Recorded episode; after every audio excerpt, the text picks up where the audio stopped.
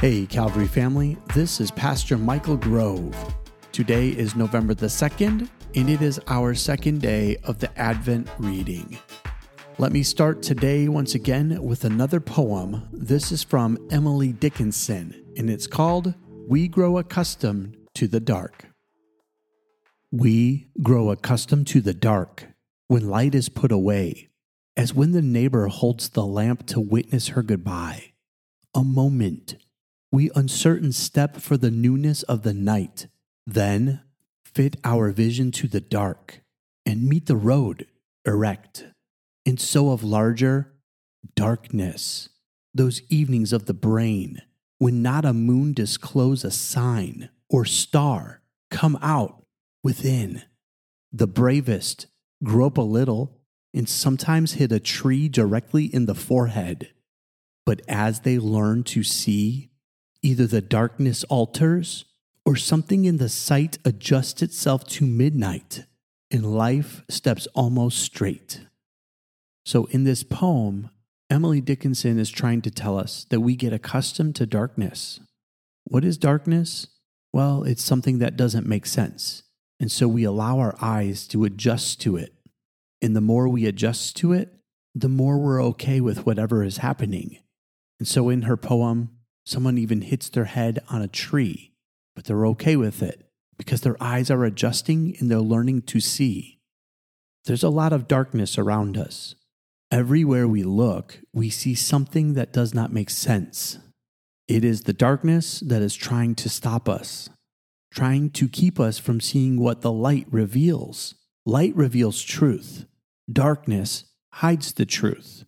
But instead of coming into the light, it seems to be easier for us to let our eyes adjust to the darkness.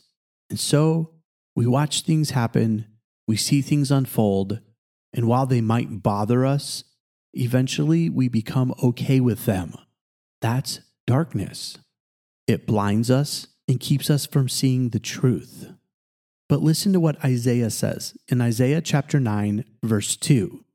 The people walking in darkness have seen a great light. On those living in the land of deep darkness, a light has dawned. What is this?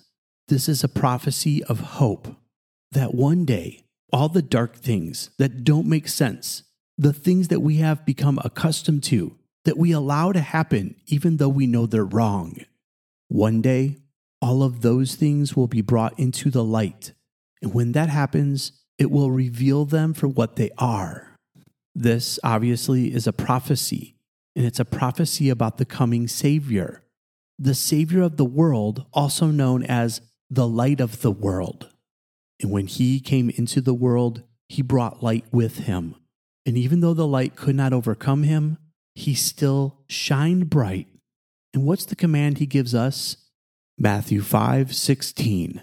In the same way, let your light shine before others, that they may see your good deeds and glorify your Father in heaven.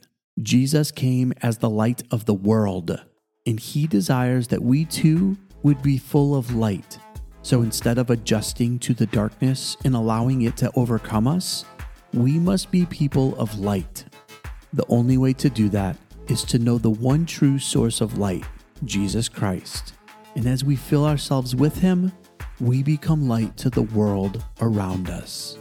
Don't let your eyes adjust to the darkness and bring the light to those around you. That's all the time we have for today. I love you and God bless.